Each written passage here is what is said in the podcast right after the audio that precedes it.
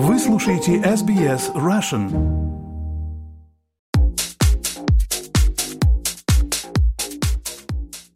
Добрый день, вы слушаете подкаст про деньги и технологии, который поможет вам разобраться в мире финансов, инвестиций и последних технологических новинок. Эксперты нашего подкаста делятся с вами своими знаниями и аналитикой. В каждом выпуске последние новости из мира финансов и технологий. Представляю моего постоянного соведущего, кандидата экономических наук, финансового эксперта и технологического предпринимателя Павла Энтина. Павел, здравствуйте. Добрый день, Виктория, и добрый день нашим слушателям. Предлагаю сегодня поговорить об устойчивом управлении. И у меня сразу к вам вопрос. Можете ли вы привести примеры успешных стратегий устойчивого управления, которые были реализованы за последнее время, например, у нас в Австралии? Виктория, на самом деле это не то, что у нас в Австралии, это глобально, очень тяжело сказать. Я бы даже сказал не успешная реализация, а даже о попытке успешной реализации. На самом деле тема устойчивого управления, ну вот это мы там пытаемся так на русский перевести, вот то, что называется sustainable governance, эта тема ну, она очень новая. Прямо, прямо вот она на глазах строится, и она так не озвучивалась э, там еще в прошлом году даже.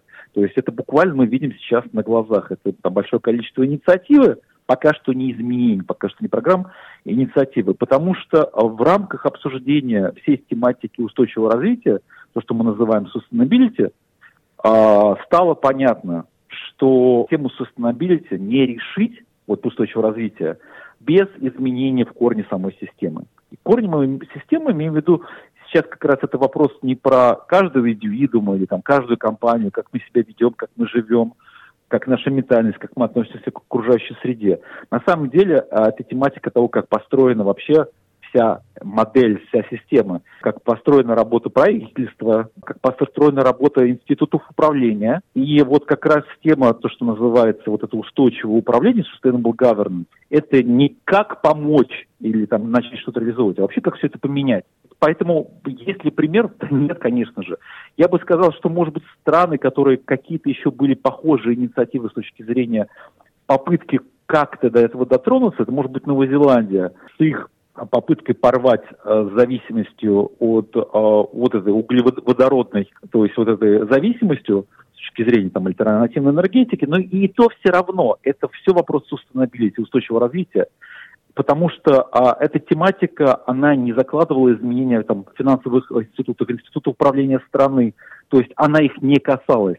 Поэтому не то, что успешных вообще как бы попыток в мире это сделать мы еще не видим пока что только пошли первые разговоры в этом направлении.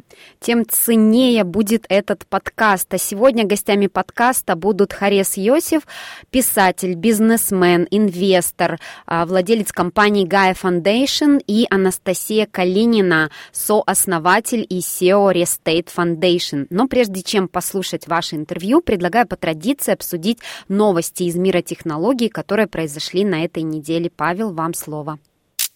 Ну, на самом деле новости прекращают удивлять, потому что так часто все происходит, что на какие-то вещи уже не смотришь, потому что они попадают в категорию очевидности и ожидаемого. То есть появление там новых больших языковых моделей, появление новых инструмент, нового инструментария на базе искусственного интеллекта уже, как скажем, не впечатляет. Оно уже попало в рамки обыденного. Из каких-то интересных вещей, ну вот не только я, но многие знакомые мне присылали и отметили это то, что вот эти цифровые гастроли КИС, помните, было такое шоу с Майклом Джексоном, оно успешно прошло в многих странах мира, да. и это было первое шоу, когда используют цифровые аватары, все спецэффекты вокруг. И вот КИС точно так же сейчас вот эти гастроли, когда не сама группа КИС, а их аватары, цифровое шоу и как бы вот иммерсивное восприятие, иммерсивка это что-то новое, что-то интересное, и этот вот как бы такие э, значимые вещи на селебритис, когда мы вот движемся на пути к бессмертию. Бессмертию, потому что, как сказать, люди умирают, а остается не память, а остается их э, вот это цифровое продолжение, их новая цифровая жизнь, которая генерит деньги, которая позволяет нам чувствовать присутствие. Вот опять же мы видим сейчас второе шоу после Майкла Джексона «Это Кис», а потом, когда-то, рано или поздно, это станет обыденностью. Еще мне интересно было, э, все наверняка видели э, интервью Илона Маска, да. где на вопрос э, по поводу ушедших рекламодателей он ответил достаточно жестко и достаточно не телевизионно. И это интересный факт, он не технологический, а больше он другого формата. Мы сейчас не рассматриваем тематика скандала и конфликта, мы рассматриваем на то, что Илон Маск, может быть, пользуясь тем, что он самый богатый человек мира, и даже после реакции как бы акций компании падения на его высказывание, вот, он от этого более бедным не стал. Вот. Но на самом деле есть одна вещь, и это Илон Маск показывает, и, кстати, это затрагивалось в последнем подкасте с Лексом Фридманом.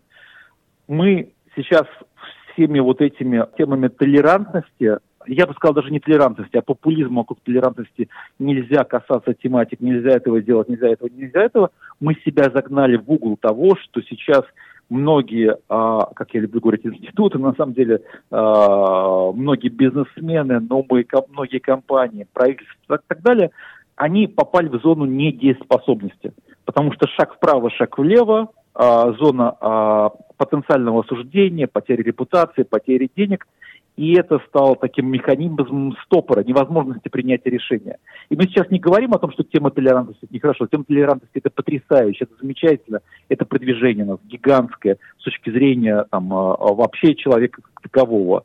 Но то, во что мы, human beings, превратили эту толерантность, то, чем это стало сейчас в зоне политики, в зоне бизнеса, это как раз вообще невозможность принятия решений движения вперед. И я думаю, Илон Маск прямо это поставил нас как бы показал нам, как оно это выглядит. Еще интересная тема – это кибертрак, который запустил наконец-то Тесла. И не с точки зрения самой машины, а с точки зрения того, что если это апогей того, что может э, произвести Тесла, то очень интересно вопрос, а что дальше?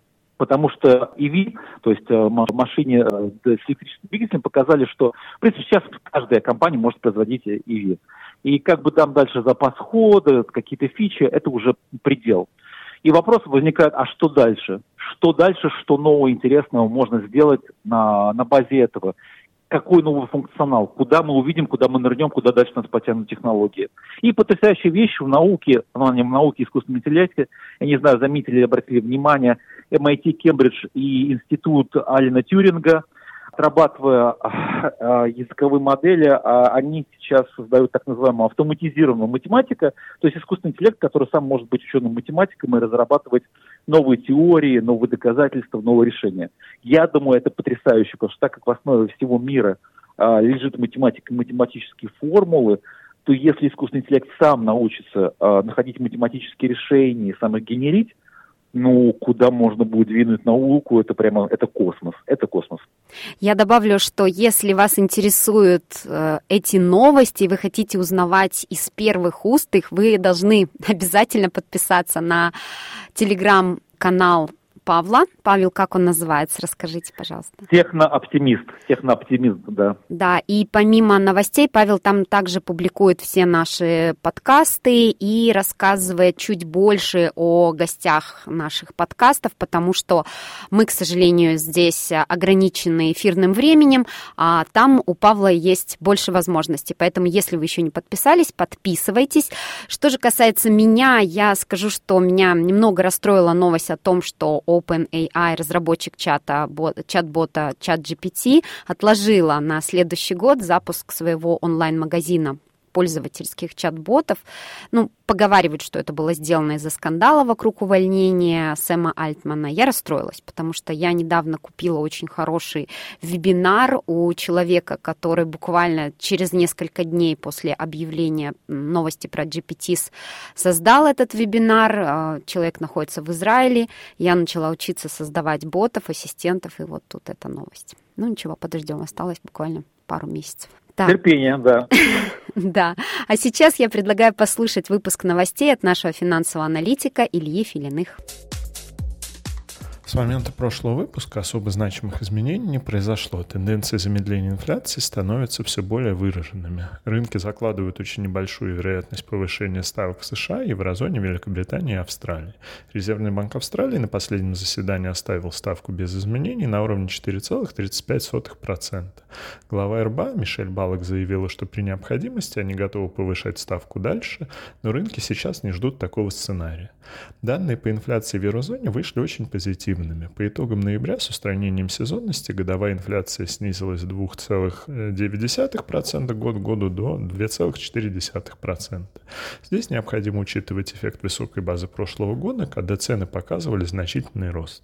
В США инфляционное давление также снижается, рост инфляции в товарах фактически преодолен, и основное внимание сейчас будет сосредоточено на услугах. Рынок труда в Америке также продолжает остывать, количество вакансий сокращается.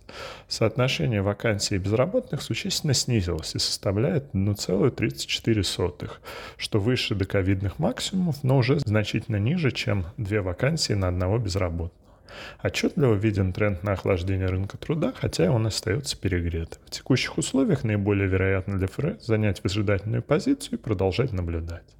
Вышли данные по ВВП Австралии за сентябрьский квартал. Экономика выросла на 0,2% квартал к кварталу, что дает 2,1% роста год к году. Результаты превзошли ожидания аналитиков, которые прогнозировали рост на 1,9% год к году. Во многом рост обусловлен миграцией, которая оказывает сильное влияние на цифры. Стоит отметить, что экономическая активность на душу населения снижается два квартала подряд. Падение уже составило 0,6%. Рыночная ситуация тоже не особо изменилась за последние две недели. В облигациях продолжается ралли, что ведет к снижению доходности. Очень хорошо выросло золото, которое в понедельник обновило свой исторический максимум. Нефть остается стабильной и торгуется в районе 80 американских долларов за баррель для сорта Brent. Продолжается ралли в криптовалютах. Биткоин прибавил за последние две недели порядка 20%. Фондовые рынки также чувствуют себя хорошо. Американский индекс S&P 500 находится вблизи максимума в года, технологический индекс NASDAQ их обновил.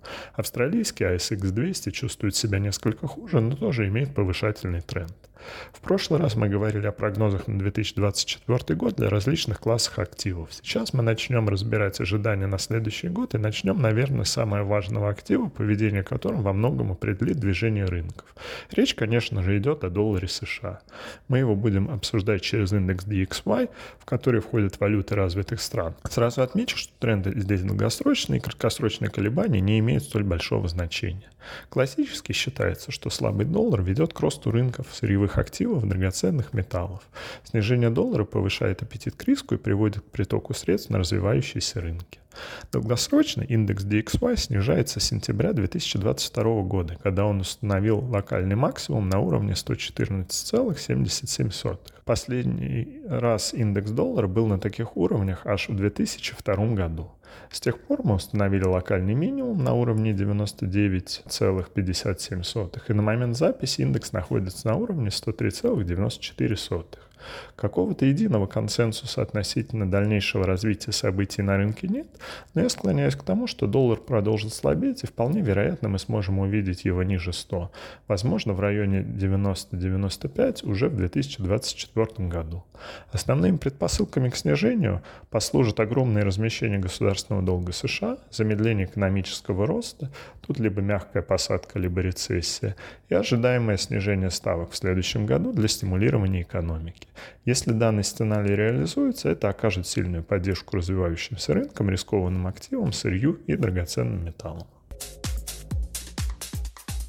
Спасибо, Илье. А теперь я предлагаю перейти к главной теме нашего выпуска – устойчивое управление. И для начала предлагаю послушать интервью Павла Энтина с Харесом Йосифом, владельцем Гая Foundation. Харес – писатель, бизнесмен, инвестор, филантроп и технолог. Сразу отмечу, что я в восторге от фоновой музыки, которая звучит в этом интервью, и от вашего, Павел, первого вопроса, что не так в этом мире. Что в этом мире не так? Я сейчас не, не, не, революционные какие-то заявления. Какая проблема накопилась? Что нужно решать, что необходимо изменить, чем люди недовольны? Вот что вдруг за такой большой период времени у нас было эволюционное развитие, революционное развитие. Что сейчас, к чему мы пришли, что не соответствует?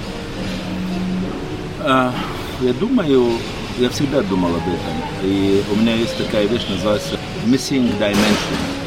И этот missing dimension – это то, что мы обсуждали, что есть общий знаменатель среди всех разных, что не обсуждается, что он абсолютно, мы все согласны, что это является ценностью. Universal measurement of value, что такое универсальная ценность. И как мы можем его определить, как мы можем, чем мы можем его мерить тоже, чтобы мы смогли жить в согласии все вместе, потому что сам конфликт, который сегодня происходит в нашей жизни, в, наш, в нашем мире, в основном э, из-за потери э, ориентации, то есть общей человеческой ориентации. Какова человеческая ценность? Естественно, жизнь человека. Является ли жизнь человека ценностью? Для каждого является. Моя жизнь для меня является. Но вот когда ты смотришь, что э, может целый народ пойти на люди в жертву отдают свою жизнь во имя чего-то более дорогого, чем жизнь. Правильно я понимаю, что речь идет о каких-то шаблонах, клише, навязанных людям, большой массе или каждому человеку индивидуально? То есть, потому что на самом деле у нас же противоречий много. То есть у нас в культурном смысле, в социальном, в экономическом, социально-экономическом а, их достаточно большое количество противоречий и разное количество групп людей, которые там представляют. Но все-таки же вот глобально, вот вы говорите, что сознание, понимание, определение какой-то вот ценности, ну там ценность жизни то же самое, да, то есть а откуда это все происходит? Вот, грубо говоря, каждый человек, вот там, вот наши там, там слушатели, да, вот он, он, она считает, что не нравится, что-то не то, не так, или они, как большая группа. Почему вдруг мы сейчас в момент развития цивилизации мы уперлись в то, что что-то не так, не так работает, не так построено? Как это можно вот предметно описать? Э, потому что мы, мы живем не натурально уже э, с момента, как мы изобрели электричество и машину, э, я имею в виду машину в плане всех машин, двигатель, мы начали изобретать орудия труда, которые стали более важны, чем наша жизнь, чем человек сам. Прибыль, деньги. Как мы это все понимаем? Естественно, конфликт, он является всегда двигателем эволюции. Но есть два вида конфликта. Есть э, здоровый, созидательный конфликт, есть э, разрушительный конфликт. Спор, например, это конфликт. Мы лучше становимся, когда мы имеем спортивные соревнования. Война – это невежественный конфликт, это э, уничтожение друг друга, это негативный конфликт, это не созидательный конфликт. Хотя многие философы, многие э, мыслители считают, что войны нужны для эволюции, для прохождения э, этап цивилизационный, я считаю, что это глупость большая. Мы можем, если бы мы достигли определенный уровень э, мудрости или awareness, как мы говорим, осознанность э, нашего бытия и нашего, нашей ценности человеческой жизни или человеческой ценности в целом, мы бы никогда не воевали мы бы продолжали соревноваться, мы бы продолжали конфликтовать, э, но в плане э, созидательного конфликта. Мы отошли с нашей цивилизации э, очень далеко от сущности человеческой. Мы жили... Что такое цивилизация? От слова «город». Мы стали civilians, от слова civilians. Civilians – это. Citizens. Civilization – это означает по-русски городизация.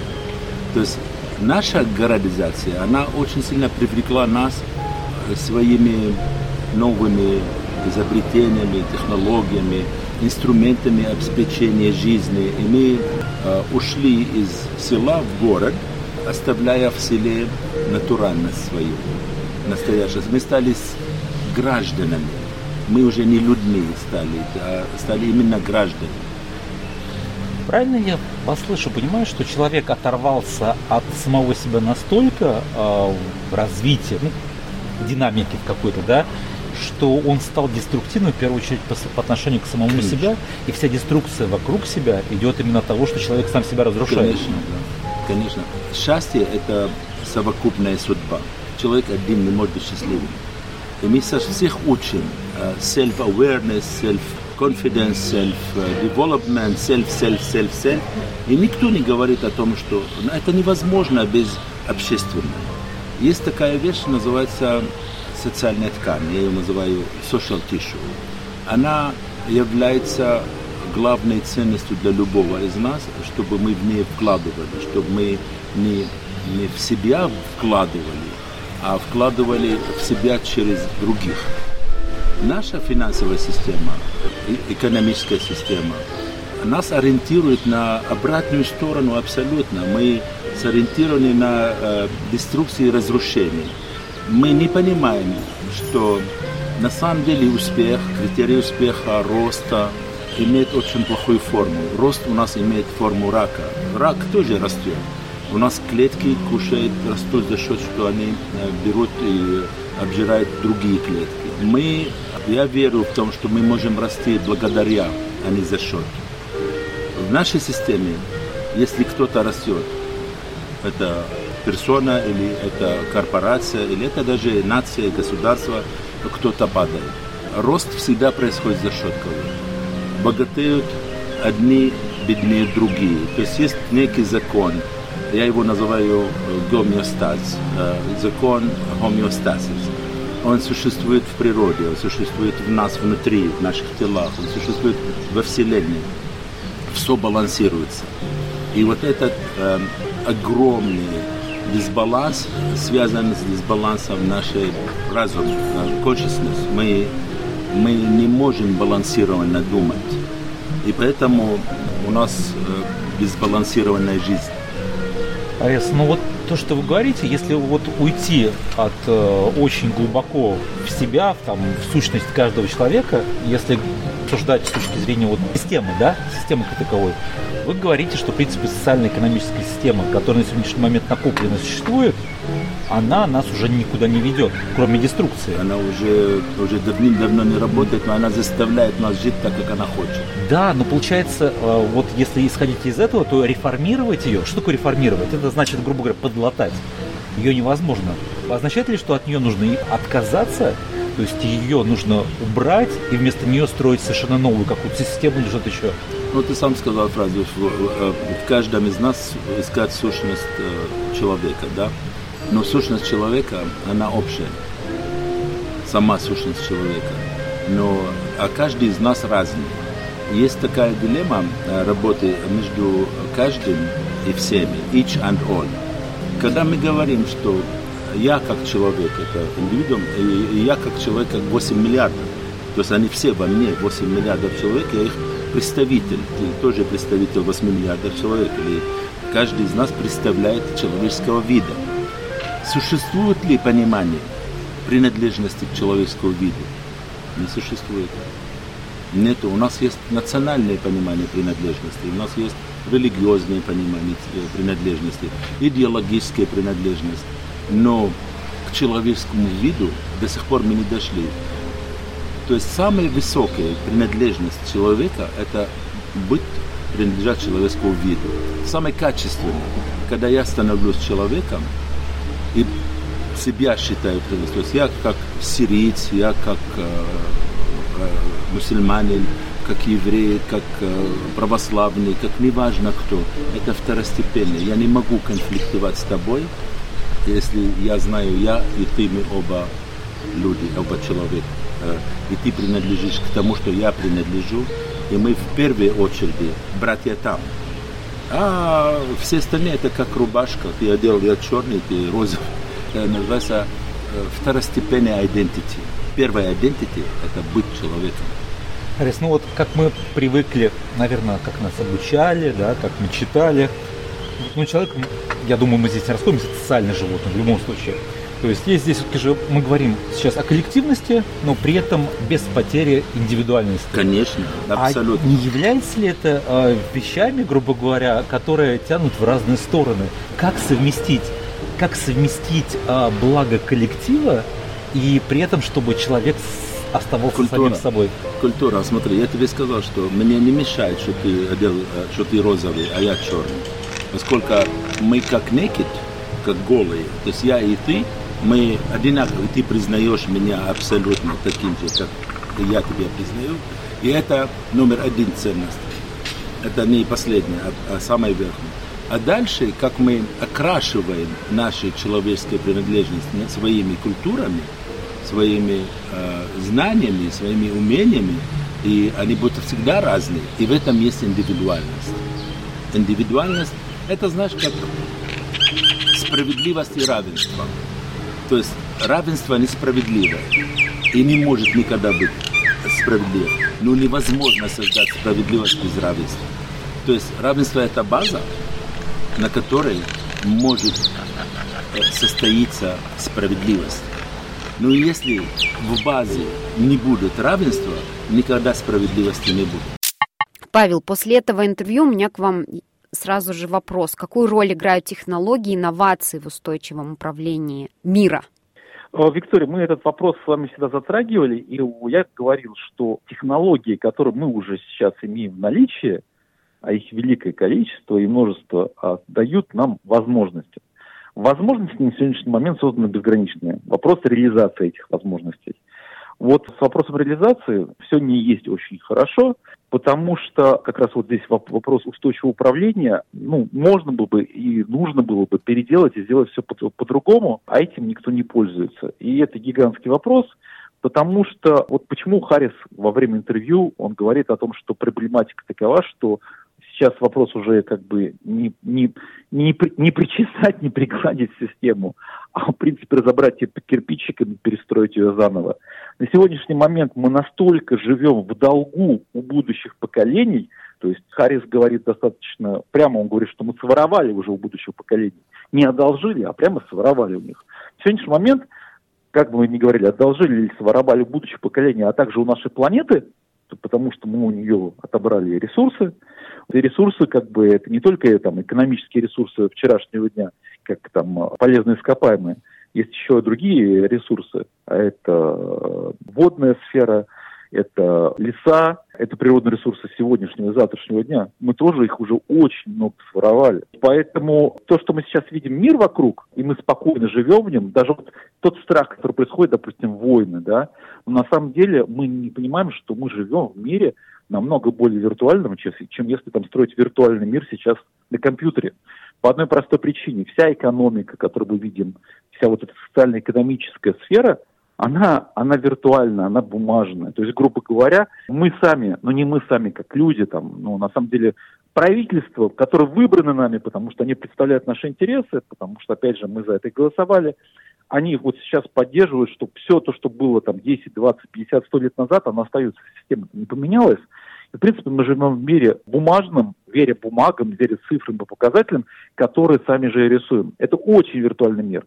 Потому что на самом деле мы не осознаем, насколько мы не принесли, изменили, заработали, а насколько мы уже потратили не того, что у нас есть сейчас, а того, что у нас будет в будущем. Вот это страшно, и система, как раз тематика устойчивого управления, это быстрое радикальное изменение всего, чтобы мы выжили как цивилизация, как человечество. Павел, спасибо за ваш ответ. Теперь предлагаю послушать ваше второе интервью с Анастасией Калининой из Женевы. Она совладелица и SEO в Restate Foundation. Restate – это некоммерческий фонд со штаб-квартирой Швейцарии, который переосмысливает будущее управление и глобальное сотрудничество. Вы начали беседу с Анастасией с очень интересной темы. На чем базируется комьюнити, имеет ли значение географическая привязка? Придерживаюсь идеи, что комьюнити базируется на общих ценностях, на интересах, на устремлениях, и географическое разделение пространства земного шара постепенно будет отходить в прошлое. Это супер одиозная мысль для большинства людей сейчас. При этом мы уже видим, что самые приятные сообщества, в которых мы состоим, эм, они не всегда раздроблены на географические пространства. Я уверена, что есть куча друзей, из совершенно разных стран, которые тебе ближе, чем твои там ближайшие соседи, с которыми ты живешь. Это вопрос уже объединения по а, видению мира, и, соответственно, я даже готова пойти так далеко, как предположить, и это уже происходит, что а, новые страны, которые будут появляться, а, география и территория будет иметь э, не такое большое значение, как это было в мире, который мы сейчас видим, который, кстати говоря, а, имеет траекторию довольно печальную сейчас. Не знаю, как ты, я пока не вижу, как э, тот мир, который был выстроен э, в прошлом и с которым, на котором мы доехали до вот, момента сейчас, как он продолжит свое движение в будущее. Я думаю, что он должен будет довольно радикальным образом быть пересмотрен. И вопрос лишь в том, насколько аккуратно или неаккуратно мы сейчас к этому будем подходить. Поэтому, когда ты спрашиваешь о комьюнити, я думаю уже о комьюнити, которые будут по-другому организовываться. Слушай, это очень интересно, потому что комьюнити э, во время, там, не знаю, там, наших родителей и там прошлое, это комьюнити это был, не знаю, там двор, там наш, наш двор, наш там, при, там район, а, как, комьюнити, кстати, рабочее комьюнити, да. знаешь, или там э, студенческое комьюнити. Mm-hmm. Но они имели какую-то все-таки географическую привязку. Mm-hmm. Ты хочешь сказать, сейчас убирается вообще там тема географии, и а, комьюнити это определение по каким-то группам интересам. Mm-hmm. То есть, получается, э, привязки там к стране ни к чему нету. То есть, это некие такие, как говорится, слои я не знаю, там, соци... они могут быть социально-экономические, mm-hmm. социально-экономические, политические, там, mm-hmm. культурные, какие-то еще, правильно? Mm-hmm. В зависимости от, как, это твое слово, я его выцепил, а, повестка, в зависимости от повестки, mm-hmm. правильно? Mm-hmm. Какое-то слово не очень, но, в общем, ты понимаешь, ну. о чем я, да, да, да. Ну, направление мысли, скажем так, да, какое-то общее устремление. Да, и это тоже. А, то есть, не пойми меня неправильно, территориальные э, комьюнити никуда не уйдут, и это было бы неправильно. И особенно я тоже хочу подчеркнуть, что а, когда я говорю, что страны преобразуются, страны как а, организации людей, да, как способы организации людей. Я ни в коем случае не претендую на то, чтобы сказать, что культуры начнут пропадать. Я считаю, что культуры, в которых мы выросли, делают нас нами, что они делают жизнь прекрасной. И здорово, когда итальянец угощает тебя пастой, а в Японии тебе наливают саке, и всячески поддерживают да, вот какой-то такой особенный способ существования, который очень классно как бы, исследовать, путешествуя. Культура – это основа всего, и она никуда не уйдет, по крайней мере, не в ближайшее время. Но вот сама организация по страновому признаку, здесь у меня как бы будут уже вопросы. Я, когда смотрел а, презентацию а, вашего foundation, вот нового проекта, которым ты занимаешься, когда вот сейчас ты самостоятельная полностью и можешь сама, да что ж такое, формировать повестку, да? Да, да, да. То есть, а, ты мне скажи, там меня зацепило, а, я не знаю, там это из-за клише или из-за чего-то еще, там есть такой United Humans. Вот что, что это простыми словами? Не, может, даже не, не в рамках презентации, mm-hmm. а как ты это чувствуешь, понимаешь? Конечно, конечно. Да. Ну, то есть это, это то, с чем я родилась на самом деле. Я не знаю, как так получилось. А, мне кажется, мы рождаемся с какими-то уже идеями, которые мы реализуем в нашей жизни. Потому что у меня всегда было ощущение, что я не принадлежу никакой конкретной территории, мне везде хорошо, мир – это мой дом. И когда я хочу а, пойти в другую комнату своего дома, да, я еду там, например, в Париж, это одна комната, э, там, не знаю, Тегусигальпа – это другая комната, Москва – это третья комната, Киев – это четвертая комната, это разные комнаты моего дома. Соответственно, э, мне очень близка идея, что первая наша идентификация – это человеческое существо в этом мире – да? Дальше у нас там есть культура, есть наш пол, есть наша этничность, но для меня всегда важнейшим и фундаментальным в основе всех основ было то, что я человек, и я вижу человека в другом, да, кто бы это ни был. Человек другой раз, другого пола, другого вероисповедания, другой культуры. Соответственно, сейчас мир настолько поляризован по всем этим направлениям, что это практически сразу вызывает конфронтацию. Моя культура лучше, чем твоя, моя страна лучше, чем твоя, моя футбольная команда лучше, чем твоя вот мы начинаем замыливать понимание фундаментальное, что мы все люди, у нас есть дом, который, честно говоря, не в самом лучшем состоянии, и мы должны направить все свои усилия на то, чтобы этот дом поддерживать в надлежащем состоянии. Для этого кое-какие наши различия стоит забыть. А United Humans и United Nations есть небольшое такое да, пересечение. Да, а, опять-таки, поскольку я не считаю, что государство является а, как бы абсолютной а, единицей Э, управления и, и как бы, финальной целью, я считаю, что объединяться должны не нации, объединяться должны люди. И когда мы поймем нашу фундаментальную общность как э, человеческих существ на этой земле, откроется гораздо более серьезный спектр возможностей нам что-то делать вместе. А дальше мы можем как бы продолжать быть разными, но у нас есть одна большая задача – это сохранить себя и сохранить э, наш дом. Сейчас с этим как бы небольшие проблемки. Слушай, давай так интересно, э, с учетом последних моментов, mm-hmm. на которые ты так э, тонко намекнула. Сейчас мы пытаемся понять, кто-то у нас либерал, либертарианец, mm-hmm. анархист или кто-то еще, потому что мне очень интересно.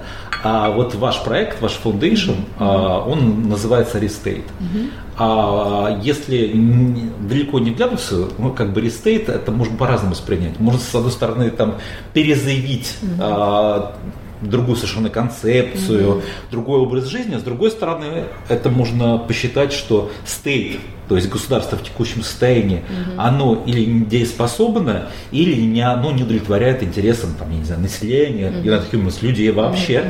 и нужно restate, то есть его нужно переделать, перестроить, угу. а может вообще от него отказаться и в другую форму перейти. Угу. О чем это все-таки же? Вот объясни нам. Да, супер. Ну, хочу обратить внимание, что все-таки не де стоит, и даже не а стоит, а приставка ре, как ты правильно а, обратил на это внимание, как раз подразумевает пере, да, то есть а, мы считаем в организации, что некоторые вещи нужно просто переосмыслить. Да, эм, интересно то, что мы до сих пор управляемся концепциями, которые были придуманы в 17 веке, да, в Вестфалии, э, в 19 веке, вот все вот эти вот э, как бы основы да, демократического общества, выборы, это все инструменты 19 века. Ну и, конечно, 20-го система Бреттон-Вудс, конвенция Монтевидео, которая определяет, что можно считать страной. Как бы можно отдельно поговорить о том, что все э, из заявленных пяти пунктов в современном мире уже чуть менее актуальны. Мы управляемся старыми системами, которые были заточены под старые задачи. Большинство из них это было до диджитализации пространства и до такой повальной глобализации, я знаю, это немножко сейчас токсичное слово, но вот такой интернализации, интернационализации, я бы даже сказала, мира. Соответственно, наша задача – это попробовать задать вопросы о том, а, какие потребности у граждан сейчас и как они хотят взаимодействовать э, с тем, что принято э, называть государствами. А, будет ли меняться эта форма, Эм, это большой вопрос. И это, я не хочу звучать как бы как-то революционно или реакционно, это просто данность, что э, страны и системы управления будут меняться. Они не могут не поменяться, потому что мир движется очень быстро, и сейчас они этому большой скорости не поддерживают, к сожалению. Соответственно, когда мы говорим restate, э, мы предлагаем идею, что можно переосмыслить какие-то вещи. Самое интересное, что сами государства совершенно не против поучаствовать в подобных диалогах, потому что они понимают, что могут остаться за бортом, если они не по этой волне не плывут вместе со всеми остальными. Слушай, если не брать государство в виде тоталитарных режимов, то все остальные, они достаточно популист. То есть э, им нужно серфить по какой-то волне. Главное, чтобы волна продолжалась. Да, да, да. Но на самом деле, вот не наша аудитория, точно, наша аудитория это не политики, знаешь. Наша mm-hmm. аудитория это различные как бы, группы, mm-hmm. но это там обычные люди. Mm-hmm. И на самом деле они очень предметные. Mm-hmm. То есть вот я работаю и с государством, mm-hmm. и с корпоратами, и mm-hmm. там, там, с различными и организациями, и с людьми, да, mm-hmm. там, в своих проектах. Но я никогда не боюсь заявлять, даже работая с государством, там, ребята, вы это, это делаете это тупо, угу. это жадно, угу. здесь неправильно тратите деньги, здесь вообще делаете черти знает что, и вы неэффективны. Или там государство, могу в каких-то вещах сказать, государство неэффективный институт. Угу. Вот, грубо говоря, допустим, а, мой подход, что мы все платим налоги, и государство вообще должно нам оказывать услуги. Абсолютно. Вот, то есть state as a service. Да. А ну, в государственной концепции этого там не, не предусмотрено. То есть это вообще институтом не предусмотрено само по себе. Но я как бы я говорю, что там давайте изменим форму, там давайте. Я говорю, нет, это не работает. Давайте это переделаем. Давайте это. А, то есть потому что это не едет, это не летит, это нам людей не удовлетворяет. Вот да. можешь как-то более предметно, потому что чтобы не было так так, знаешь, очень так обтекаемо, угу. какой-то прямо, ну, не знаю, может не про все, но какие-то вещи как, очень конкретные. Угу. Ну, конкретные вещи заключаются в том, что мы предлагаем, э, допустим, это вот одна из наших фундаментальных предпосылок нашей работы, что государство должно становиться более партиципативным, а именно оно должно больше привлекать в свою повестку граждан. То есть э, я, честно говоря, немножечко удивляюсь вообще всем нам, как бы как коллективу людей, что э, система выборов сейчас представляет эм, раз в 4 года, иногда раз в 6 лет э, какой-то акт изъявления своей воли, довольно лимитированный, в то время как наши смартфоны, которые находятся с нами 24 на 7, э, предлагают, возможно, какие-то более эффективные способы выдачи обратной связи. То есть, как минимум, я считаю, должны быть э, распространенной практикой э, приложения, вот даю, дарю бизнес-идею, приложения, которые просто э, помогают получать фидбэк в real time от людей. Это нравится, это не нравится, вот здесь хорошо, здесь плохо, это публичное пространство никуда не годится, этот процесс не работает, здесь мне не нравится, я думаю об этом, вот это вообще не к черту. То есть такие вещи должны быть нормализованы. А культура постоянного общения с тем сервис-провайдером, как ты правильно говоришь, которым является государство. Сейчас эм, претерпевает большое изменение социальный контракт, да, и я с тобой согласна, а, мы в целом, как э, такие клиенты, получатели услуг, ну, возможно, должны рассчитывать на что-то большее от поставщика услуг, который является государство. Вот эта вот э, сакральность власти государственной, на мой взгляд, будет отходить в прошлое, уступая место более такому практическому бизнес-подходу. Мы платим налоги, мы получаем определенные услуги и хотим получать их качественно. Ты знаешь, ну у тебя прозвучало вот как бы нет, получать фидбэк, как бы, то есть не раз в 4-6 лет, а получать. Mm-hmm. Ну смотри, вот сейчас есть для красоты у всех там организаций, учреждений, даже у каждого выбранного там элемента, там, не знаю, конгрессмена, сенатора, есть у него там свой почтовый ящик, приемный кабинет. Угу. Там обычно во всех странах 30 дней тебе ответят, обязательно ответят. Угу.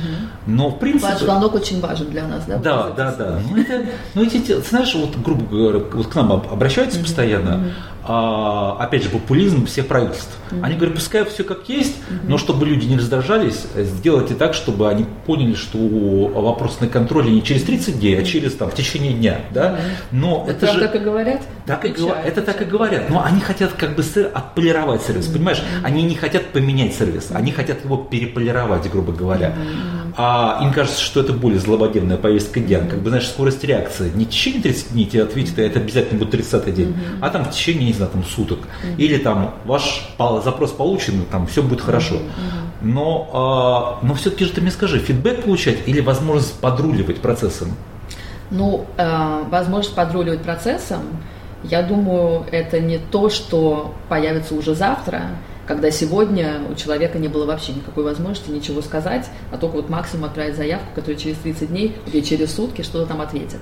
А, наверняка это должно как-то идти более постепенно. И, соответственно, надо с чего-то начинать.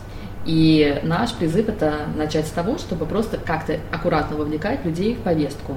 Например, есть такие форматы, как э, citizen assemblies, да, ассамблеи граждан, которые собираются для того, чтобы обсуждать конкретные идеи, законодательные проекты, где просто случайные граждане приглашают. Кстати, про случайных граждан такой есть формат, как э, гражданская лотерея, когда просто тебя зовут, совершенно рандомно. То как есть, присяжных, что ли? Да, да, да, да. Это, это Law, то есть лотерея, я не знаю, как бы выиграл ты или проиграл, но тебя призывают, и ты, будучи выбранным абсолютно случайно, участвуешь в обсуждении какого-то законопроекта. Есть, например, такой формат, как э, Citizen Budget, когда есть определенный бюджет, и граждане э, сами решают, как его распределить, ну, есть какая-то заданная рамка, но внутри этой рамки они сами придумают, как это делать. То есть практика, вот это вот накачивание мышцы участия в политических процессах, я считаю, что хорошие, хорошая задача, потому что сейчас политическая апатия у граждан, вот говоришь, среди нашей аудитории нет политиков, мне это напоминает анекдот, «А, папа, а в какой концентрационный, концентрационный лагерь нас везут? Я не знаю, политикой не интересуюсь. То есть есть какие-то вещи, которые, а, ну, в которых надо участвовать. А, будь то понимание того, как бы на что идет бюджет твоего города, как, как тратятся да, твои налоги, до понимания того, как бы, какой политический режим э, в твоей стране, как тебе это представляется, какие есть ограничения, какие есть свободы, и э, как бы тебе это виделось ну, в каком-то обозримом будущем. Я считаю, что это вещи, которые можно и нужно обсуждать. Павел, в интервью с Анастасией вы обсуждаете в том числе и то, насколько эффективно государство само по себе, как вы определяете устойчивое управление, какие ключевые моменты, по вашему мнению, необходимы для его реализации. Вы знаете, Виктория, перед тем, как начать интервью, мы обсуждали с Анастасией и там был вопрос, почему она работала главой Евразии World Economic Forum, у Шваба непосредственно. Это прекрасная, потрясающая, гигантская организация, очень известная, там знает о ней каждый. И почему она после там, многих лет работы ушла оттуда. И на самом деле Анастасия сказала, ну потому что там в Давосе каждый год встречаются лидеры стран, встречаются все там бизнесмены там первого уровня, много прекрасных разговоров, речей, да, о сустанабилити, там, устойчивом развитии, обо всем, об экологии, там, о войне и мире. Разговоры потрясающие, интеллектуально интересные, но вот воплощение в жизнь – ноль. То есть поговорили, что-то прописали, что-то озвучили, разошлись, а изменений у них есть не происходит. То есть о том, что все знают и прекрасно понимают и слышат, ну, как бы, ну и классно, а менять что-то. И вот как бы ее ход связан с тем, что она хочет помогать, консультировать правительство от лица Foundation и плюс э, консультировать по созданию новых систем. В отличие от Харриса, кстати, подход к которому мне намного ближе, потому что он более эффективен с точки зрения время, временных затрат, а времени у нас вообще нет. То есть, грубо говоря, подход Харриса надо сейчас начинать перестраивать. Причем не только апеллировать правительству, на самом деле а, апеллировать к широкой аудитории, потому что массы могут принять, благодаря технологиям, которые сейчас существуют, могут принять активное участие в изменении этого мира, в изменении института управления этого мира. Подход Анастасии и ее фундейшн, он другой. То есть давайте вернемся к правительствам, давайте им проконсультируем, подскажем, что нужно делать для того, чтобы перейти на более, на более sustainable governance, на более устойчивое управление. То есть никак это разобрать. Ну, не, не, не может Foundation Анастасии прийти к правительству и сказать, ребята, вы вообще не дееспособны. Давай, вашу систему нужно менять, работать нужно по-другому, и у вас, может быть, другие люди должны. Ну, как бы, это, так сказать, конструктивный диалог с правительством в таком формате не построишь. Но при этом это тоже движение, потому что на самом деле я считаю, что чем больше новых некоммерческих организаций, чем больше количество известных людей будут сейчас об этом заявлять и будут говорить об этой проблематике, тем более быстрая будет реакция. Поэтому каждый человек, организация, кто готов любой формат работы э, в этом направлении вести, любой формат публичности, любой формат объяснения людям, это позитив. Вот чем больше этого будет, тем вспомните, сколько мы говорили по поводу темы устойчивого развития, sustainability. Начинали с экологии, к чему мы пришли. Это десятилетия, на, на самом деле, на это ушли, для того, чтобы мы наконец-то дошли до чего-то делать, какие-то программы реализовывать.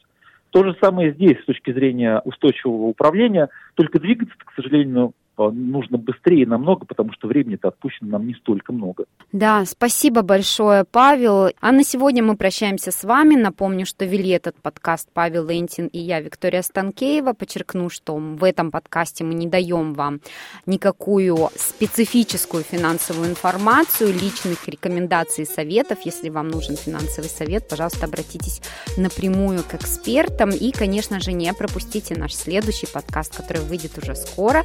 И подписывайтесь на нас во всех приложениях для подкаста. Просто введите на русском или на английском языке деньги и технологии. Подпишитесь, это поможет большему количеству людей послушать эту полезную информацию. Спасибо. Спасибо.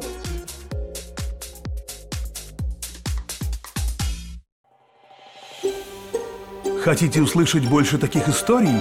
Это можно сделать через Apple Podcasts – Google Podcasts, Spotify или в любом приложении для подкастов –